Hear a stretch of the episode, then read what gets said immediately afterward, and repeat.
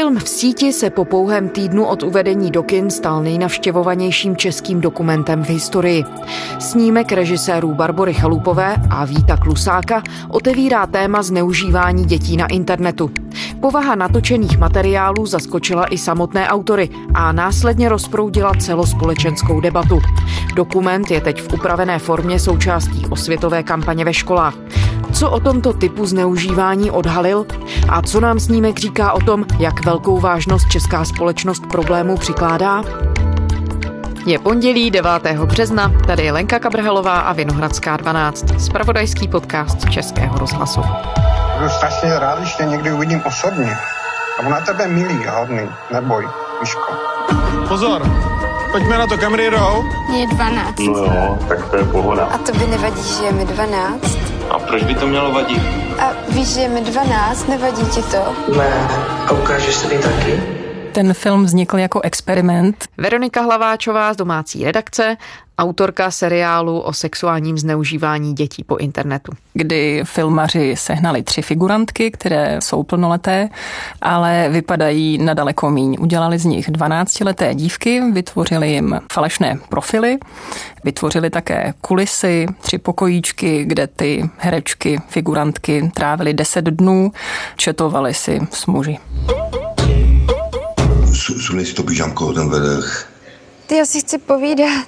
Co se stalo pak, když začali četovat? Pro ty filmaře to byla docela velká věc, protože jakmile začali ty profily už tvořit, tak jim začali naskakovat muži, kteří chtěli s dívkami četovat, skypovat, chtěli si s nimi povídat a to za situace, kdy oni moc dobře věděli i z toho profilu, že jim je 12 let. Ahoj, já jsem Petr. Ahoj, já jsem Míša. Michaela teda. Mhm. Dobře. A prosím tě, tykej mi, jo? Máš to povolené. A kdo ty herečky kontaktoval? Co to bylo za lidi? Jak to vlastně probíhalo? Tak on se vžil pojem sexuální predátoři, ale třeba z právního pohledu tenhle termín neexistuje. Jsou to muži, kteří mají zájem mluvit, četovat, povídat si o sexuální tématice s mladými chlapci i dívkami. V tomto filmu šlo tedy vyloženě o kontaktování třech dívek. Oni byli velmi bezprostřední, řada z nich po chvilce povídání namířila kameru na stopořený pohlavní út, došlo tam k masturbacím a dalším sexuálním praktikám. Takže vlastně prakticky okamžitě to nabralo nějaký sexuální rozměr. V podstatě za tu dobu toho natáčení ty dívky kontaktovaly ve velkém muži, to konečné číslo se zastavilo na nějakých dvou a půl tisících. Veroniko, ty jsi oslovila do toho seriálu řadu expertů celého spektra oborů, které se zabývají tímhle problémem zneužívání dětí, mladistvých po internetu. Když oni mluvili o tom filmu, odpovídá to realitě? Je ten problém takhle rozšířený? Ty odborníci většinou to trošku mírní, protože tam šlo vyloženě o pokus, o experiment. Například Kamil Kopecký z e-bezpečí, vysokoškolský pedagog, říká, že internet není nebezpečný, jenom člověk musí vědět, jak na to a musí ty děti připravovat na různé možné situace. Já si myslím, že ta panika není na místě, protože sice film sítě je syrový, opravdu popisuje ty fenomény hodně, hodně pravdivě a předvádí, jak to funguje v prostředí třeba takových sociálních sociálních služeb zaměřených na seznamování a podobně, ale to samozřejmě neznamená, že by každé dítě, které se připojí na internet do jakékoliv služby, bylo najednou z ničeho nic atakováno různými dospělými uživateli ve snaze navázat kontakt. Z hlediska frekvence vlastně zaznamenáváme bez zesporu obrovský nárůst. Ale například třeba psycholožka Zora Dušková z Dětského krizového centra říká, že na to téma se snaží upozornit už roky. Není to úplně čerstvý fenomén, ale je ráda za tady ten film, protože tento téma maximálně otevřel. No a když si tady mluvila například se sexuology, tak vyplynulo z toho, kdo ti predátoři vlastně jsou, co je to za typ lidí? Já jsem mluvila s sexuoložkou a neurovědkyní z Národní Národního ústavu duševního zdraví Renátou Androvičovou a ta říkala, že na základě dat se dá říct, že konsenzus sexuologů je takový, že 60% jsou muži, kteří jsou takzvaně psychosexuálně normální. A že 60% z těch mužů, kteří děti kontaktují na internetu, by nedostali vlastně žádnou diagnózu, ale jsou určité skutečnosti, které je k tomu vedou. Například dlouhodobě jsou bez partnerky, nemůžou se seznámit, takže ten jejich cílový objekt jako heterosexuálních mužů jsou sice dospělé ženy, ale oni v podstatě ten objekt vymění za děti, protože je to dostupnější objekt v tu danou chvíli. A víme, jakou tedy mají ti lidé motivaci? Ta motivace může být různá. U té většiny těch predátorů jde o rychlé uspokojení. A když říkáš, že tedy velká část mužů jsou sexuálně normální osoby, jak velké procento tvoří třeba pedofilové nebo osoby s nějakou úchylkou? Dá se to vůbec zjistit? Vědí to experti? Když tedy dělíme ty predátory, tak asi 40% může mít nějakou zvláštní sexuální preferenci. Můžou to být třeba v 5% pedofilové. To jsou ti, kteří se zamilovávají do dětí. Automaticky to nemusí být násilníci, sexuální agresoři. Můžou tady v té skupině být také lidé třeba s nějakou psychickou poruchou, nebo to můžou být lidé třeba s takzvaným sexuálním infantilismem. To je vlastně situace, kdy oni nejsou schopni rozeznat, jestli ten objekt je starší, mladší. Dále tam můžou být třeba exhibicionisté. Mm-hmm. No, ty si v rámci toho natáčení pro seriál dokonce komunikovala s jedním takovým predátorem. Dokázal to reflektovat? Nám se ozval člověk zde někde, který je teď zrovna v detenčním ústavu v Opavě. On říká, že je takzvaný efebofilní homosexuál, to znamená, líbí se mu chlapci takového pubertálního věku. Tenhle muž nás kontaktoval sám na několika stránkách ručně psaného dopisu. Popisoval, že poslouchá český rozhlas že ho zaujaly rozhovory, které se týkají filmu v síti, protože už vlastně loni v květnu se do médií dostala ta videoukázka a on se trošku kaje, že si neuvědomoval, co mohlo způsobit komu a že se chce polepšit, že pracuje na té léčbě. V dopise z Opavy z detenčního ústavu, kde je asi 50 chovanců, nám píše, jsem homosexuál s deviací efebofilní. Kontaktoval jsem 23 chlapců na sociálních sítích a požadoval, co se nesmí. Neustálý kontakt, erotické fotky a SMSky. Pociťuji závislost na sextingu a stalkingu. Svoji velmi závažnou činnost jsem si prakticky neuvědomoval. Veroniko, ty jsi mluvila i s těmi, kdo jsou na druhé straně, kdo jsou ti oslovení. A nakonec jsou to tedy oběti toho sexuálního predátorství. Jakým způsobem to prožívají a jakým způsobem se to vůbec stalo? Můžeš popsat nějaký konkrétní příběh? Já jsem mluvila třeba s dnes 22 letou Monikou, je to vysokoškolačka, která i díky terapii už o tom tématu, co zažila, umí mluvit a chce, protože chce varovat i okolí. Ona byla na konkurzu vlastně do filmu v síti, ale nakonec se s filmaři dohodla, že nebude tou figurantkou z toho důvodu, že by se jí to téma mohlo ještě víc oživit. Já jsem teď ve svém pokoji, kde jsem vlastně vyrůstala od svých 12 let, co jsme se sem přestěhovali. Mám to tady trošku přemístěný, mám stůl, na kterým se tenkrát odehrávalo to, co se odehrávalo na Ona zažila situaci, kdy půl roku komunikovala s mužem, myslela si, že to je 15-letý Pavel z Roudnice nad Labem. Nejlepší kamarádka mi říkala, že začala chodit s nějakým klukem. Chodit, to je takový slovo, který vlastně jsme ani nevěděli, co znamená tenkrát. Bylo nám 12 a říkala, že chodí s Petrem, klukem z internetu a ten má bráchu hrozně hezkýho z Roudnice nad Labem. Krásný pája, 15 letý. Pro nás to byl jako sen, no. Jsme si připadali, že se někomu líbíme a nikdo nás má rád. Ale byl to starší člověk, který se jí dokonce i naboural do webkamery. Šlo o to, že on mi poslal odkaz, ve kterém byly nějaký jeho fotky. Tenkrát jsem to neřešila, proklikla jsem to a on se mi přes ten odkaz vlastně naboural do webkamery a sledoval mě kdykoliv já měla ten počítač zapnutý a otevřený na stole. Viděl, jak se tady převlékám, viděl, jak tady chodím nahá, viděl, jak se snažím začít s nějakým začátečním uspokojováním, prostě všechno tohle to měl v přímém přenosu skrz tu webkameru a to si nahrával a ukládal na DVDčka. Takže on na ní měl v podstatě vydírací materiál.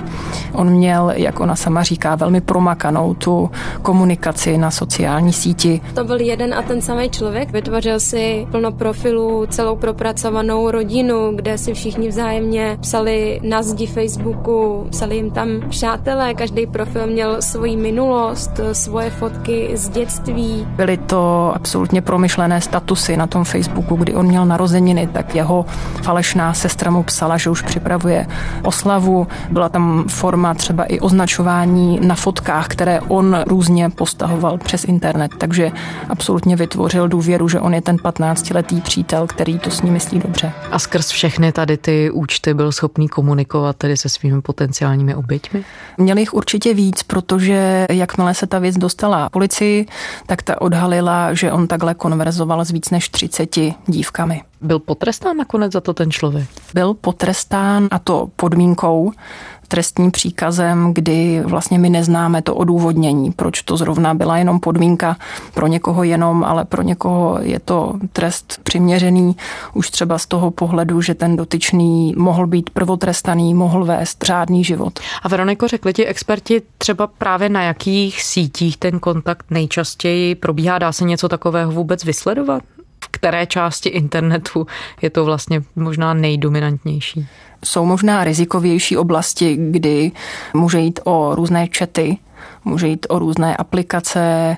Teď je populární u dětí například TikTok, kdy já sama jsem slyšela několik situací, kdy přes tady tu aplikaci, kam se nahrávají videa, tancuje se tam, je to v podstatě bizarní forma zábavy, tak tam ta konverzace může být velmi intenzivní, třeba i z ciziny, nebo Snapchat, přes který se posílají fotky a ty mizí, ale neznamená to, že zmizí. Někdo může udělat print screen na té druhé straně a tu fotku si uloží. Co motivuje děti nebo mladistvé se s online predátorem bavit? Může to být nějaká forma zábavy, zážitku, může to být třeba i to, že tomu dítěti chybí nějaká konverzace s někým dospělým, kdo ho za něco pochválí, povídá si s ním. Na to upozorňuje i psycholožka Zora Dušková z Dětského krizového centra. Bez zesporu se na tom nemalou měrou prostě podílí i to, že v rodinách se dneska vytrácí čas na nějaké povídání si, sdílení.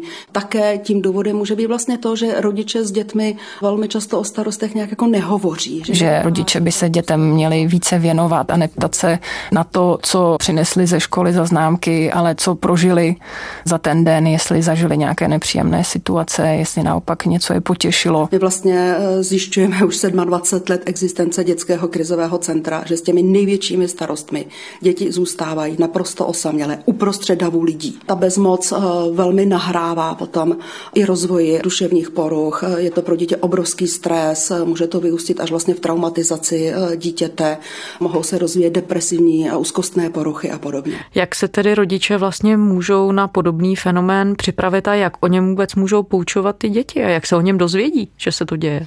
Možná vlastně okolo toho filmu v síti vznikl takový zájem i kvůli tomu, že to řadu rodičů překvapilo, že se něco takového děje. Ty rodiče někdy skutečně na tom internetu můžou být méně gramotní než samotné děti. Takže oni se teď mohli dozvědět nové skutečnosti. Úplně ideální podoba je, když dítě začne být aktivní na internetu, tak aby mělo nějaký základní pravidla, neposílat nikomu své fotky, už vůbec ne intimní. To je všechno, co si povídáme nebo posíláme, to je jenom pro nás dva, jo. Je to nechce, aby, aby to někomu ukazoval nebo povídala někde, já taky to někde nebudu ukazovat, vy. To by byl pěkný, ty bláho. Mě by mohli na tohle začít. Fakt? Jo, to je jaká ta pedofilie, nebo takhle si myslím, víš? Nebavit se s cizími lidmi a tak dál, ale to, že to dítě je v nějakém zvláštním rozpoložení, třeba v pasti, když už ten predátor třeba ho může vydírat. Nejdůležitější je si uvědomit, že všechno, co na internetu pošleš, tam prostě zůstane. A je to hrozně snadno zneužitelný. My když jsme třeba natáčeli dokument v síti a nějaký predátor na nás hodně tlačil, tak jsme poslali falešnou nahatou fotku a okamžitě v té chvíli začali vydírat. Úplně nejhorší je, když pošleš fotku nebo video, kde máš svůj obličej. Protože v té chvíli jim to strašně usnadníš a takovou věc internet už nikdy nesmažeš. Ti rodiče by si měli všímat jakýchkoliv faktorů, které to dítě dřív nedělalo. Například nezajímá se o koníčky, o kamarády, je apatické, je v pasti. Ty tu fotku někam dáš? Protože já jsem ti tu fotku nechtěla poslat. A ty jsi mi napsal, že přece to nikomu nikdy neukážeš, že nejsi idiot. No nic, ukáž mi prsa. Neukážu ti prsa. A dá se podle těch odborníků, se kterými jsi mluvila, říct, že internet změnil způsob, jakým děti jsou zneužívané sexuálně a nebo je to stejné jako dřív, jenom se ty věci přenesly online? Já jsem vlastně film viděla a měla jsem potom asi jako hodně lidí po shlédnutí otázky, které se týkaly mé osoby. Mně třeba 12 let bylo v roce 97, kdy ta konverzace byla úplně jiná než dnes. Ale jak mi řekli i děti, tak odborníci, tak ta dnešní generace je absolutně zvyklá si neustále s někým psát, četovat, telefonovat, takže to asi není žádné překvapení překvapení, že když to dítě zná tuhle formu virtuálního přátelství, že to může spadnout vlastně i do oblasti toho rizikového komunikování. Jak na ten film zareagovala policie? To bychom možná měli k tomu všemu dodat. Jak se k tomu vlastně staví vyšetřovatelé a co z toho vyplývá pro ně? Policie zatím řekla, že prošetřovala devět konkrétních situací. Jsou tam už i výsledky. Například jeden, ten predátor, dostal tříletou podmínku, jmenuje se Marek V. Server iRozhlas.cz dnes zveřejnil trestní příkaz, který jednoho ze sexuálních predátorů z dokumentu v síti, Marka V., odsuzuje k deseti měsícům vězení, a to s podmíněným odkladem na tři roky. Je to muž, který vylákal jednu z figurantek Sabinu do pražské cukrárny a říkal jí, že půjdou na hotel, že ona bude předstírat, že je jeho neteř. A mají vůbec tedy třeba vyšetřovatela soudy, policie v rukou mechanismy, jak proti těm predátorům zakročit a jak je potrestat? Tohle je docela oblast, o které logicky, takticky policie mluvit moc nechce, protože nechce navádět právě predátory další pachatelé, aby věděli, jak se v této situaci chovat, ale i třeba právník Lukáš Bohuslav upozorňuje, že to prokazování toho trestného činu může být někdy komplikované. Ono vždy bude záležet na konkrétní situaci. Určitě to není o tom, že za každé protiprávní jednání v rozporu s normami trestního práva v sexuální oblasti musí být pachatel poslán za mříže. To znamená, trestní zákonník nám umožňuje uložit jak podmíněné tresty. A veřejnost třeba může čekat, že určitý predátor by si zasloužil trest na tvrdo, to znamená vězení, ale když jde o situaci, o nějaký sexuální kontakt s dítětem, tak se tam právě často objevují podmínky, kdy ten důvod je často takový, že ten dotyčný nikdy nebyl trestaný, je vlastně bez trestní minulosti a třeba vede řádný život. A Veroniko, vyplynulo ti z toho všeho, co jsi zjistila a co se dozvěděla, jak rozšířený problém online zneužívání dětí dnes představuje? Teď vlastně ten film a ty diskuze kolem můžou vytvářet iluzi, že internet je nebezpečný prostor, ale není tomu tak. Těch skutečně nebezpečných predátorů se na tom internetu můžou objevovat desítky kdy jde opravdu o agresivní, sexuálně narušené lidi, kteří se snaží vylákat to dítě na schůzku, to jsou takzvaní kybergroomeři a pak záleží, jak se to dál vyvíjí. Sunej si to tričko na chvilinku. Prosím. Zajímá tě třeba něco o mně? Mm, no. Třeba co mám ráda? No, co máš ráda? Mám ráda třeba klavír a hudbu. To je pěkný. To se hodně stydíš? Bylo nutné potom požádat o pomoc psychologi po každé takovéhle natáčecí seanci, anebo po ukončení natáčení. Zvládli jste to, nebo jste potřebovali pomoc někoho, Aneško? Já jsem požádala o nějakou terapii, protože to na mě začalo doléhat. A to dalo se na tom pozorovat, jak to, jaké psychické škody mm-hmm. to potom jako provází. Vůbec si nedovedu představit, že si to někdo prožije úplně naplno se vším všudy a ještě když je to 12 letá holka, která... Ty figurantky z dokumentů popisovaly v rozhovorech, že čistě jenom kvůli těm kontaktům po internetu museli pak projít psychoterapii, že to na ně mělo docela hluboký efekt. Jaké důsledky tahle forma zneužívání nebo dokonce sexuálního násilí po síti pro oběti predátorů má? Jednoznačná odpověď asi není možná, protože každé to dítě je jiné. Třeba co říká sexuoložka Renáta Androvičová, tak pro jedno dítě to může být opravdu šokující zážitek a zatěžující zkušenost a pro další dítě to nemusí znamenat vůbec nic. Ví se, že předčasná sexualizace dítěte ve smyslu nějakých intenzivnějších zážitků, že by se třeba dítě začalo eh, reálně scházet s tím dospělým člověkem, není dobrá. Vlastně vývojové změny mají nějaký svůj vlastní rytmus a člověk potřebuje čas, aby vlastně vytvořil svoji sexualitu, aby spojil sexuální složku s partnerskou, aby získal určité sebevědomí. Ale to, kdy dítě třeba například dostane od cizího člověka stopořený pohlavní út nebo další pornografické snímky, videa, tak to má podle Kamila Kopeckého z e-bezpečí vlastně za cíl ty děti upravit do té podoby, aby oni si na to zvykali, aby jim přišlo normální, že si píší s dospělými o erotických věcech a ta jejich tolerance se dá tady tím neustálým vlastně masovým posíláním erotických záběrů a fotek upravovat. Dítě samo od sebe je citlivé vůči sexu. Když se s ním baví rodič, když se s ním baví učitel, tak je citlivé, stydí se. Ale pokud začnete to dítě masírovat pornografii, začnete mu ten obsah eh, vlastně pravidelně dávkovat a posílat, tak jednak na jedné straně zbudíte jeho zvědavost, ale na druhé straně to dítě najednou bude postupně akceptovat, že to je jak kdyby normální komunikace. Že je normální, že se baví s dospělým člověkem, který mu dává porno. Jak na tohle všechno reagují provozovatelé různých sociálních sítí nebo těch stránek, těch webů, kde ta komunikace komunikace probíhá? Tak to je oblast, která není také úplně ke zveřejnění, ale jsou sítě, které více spolupracují a jsou sítě, které méně spolupracují. My víme, že například už skončil jeden chat, jedna četovací místnost, právě do které byly přihlášené ty figurantky z filmu v síti. Ten chat se jmenoval Abnormální pokec 12 až 20.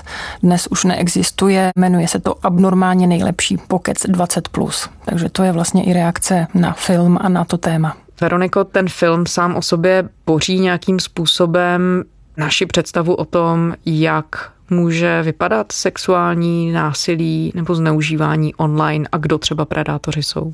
Řada lidí může mít pocit, že predátoři jsou starší osoby, třeba dejme tomu zanedbané, nedobře vypadající ale můžou to být vlastně i mladí kluci. I v tom filmu v síti bylo vidět, že dívky kontaktovali třeba 17-letý, 20-letý a tak dál. Já se nemohu zbavit dojmu, že ti chlapi, kteří s váma byli v kontaktu, byli do jisté míry primitivní, omlouvám se. Já si nemyslím, že úplně byli primitivní. My jsme tam měli třeba studenty medicíny, eh, lidi, kteří byli eh, velice inteligentní a o to eh, vlastně úspěšněji zvládali manipulovat. Manipulaci. Hmm. Myslím si, že není pravidlem, že to jsou hloupí a oškliví muži. Naopak tam byli i mladí, velice pěkní kluci, do kterých si dovedu představit, že se ta dívka nebo třeba i ten chlapec zamilujou. Ty stereotypy jsou možná tak silné, že Tomáš Klus, zpěvák, vytvořil písničku, která reaguje na to téma Uvízla v síti a teď mi svítíš do špelunky, všechny tvý buňky mnou tmavnou. Roste tvá zvedavost a pavouk nemá dost to jediné, co mu udělá dobře je koul.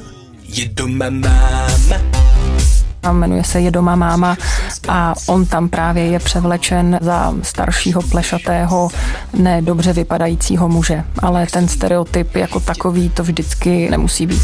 Pošli mi více. Netrap mě, prosím. Řešil jste s režisérem Vítem Klusákem eh, také to vaši masku, tu stylizaci a rovnou se zeptám, není to trochu stereotypní? Je, on s tím přišel Vít, já jsem se toho chyt, protože mě to jako vlastně pomohlo v nějakém jako vyjádření v rámci toho klipu, hereckým vyjádření.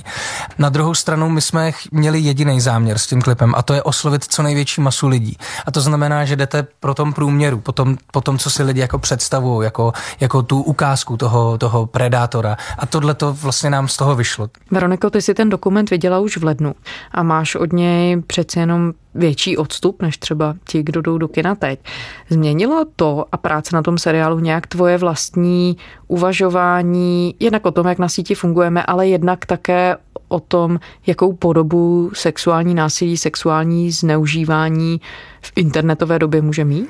Tak možná ty první reakce, ty hodiny po tom shlédnutí toho filmu jsou takové rozpačité. Já třeba osobně jsem měla podobné pocity jako figurantky z toho filmu a to, že jsem měla opravdu venku na ulici v MHD pocity sledovat muže, jak se dívají na ženy. Že vlastně ten úsměv třeba nemusí znamenat, že to té dívce sluší, ale že se na ní hned třeba ten muž může dívat jako na absolutní sexuální objekt a nic jiného ho nezajímá, jen se třeba rychle uspokojit, protože takhle přesně to v tom filmu bylo, že ty holky byly pro ty muže jen skutečně chvilková záležitost. Veronika Hlaváčová, autorka seriálu o sexuálním zneužívání dětí po internetu. Veroniko, děkujeme. Taky děkuji. A to je z pondělní Vinohradské 12 vše. Všechny naše díly si můžete kdykoliv poslechnout na spravodajském webu iRozhlas.cz. Najdete je také v podcastových aplikacích na svých mobilních zařízeních. Psát nám můžete na adresu vinohradská12 zavináč rozhlas.cz. Těšíme se zítra.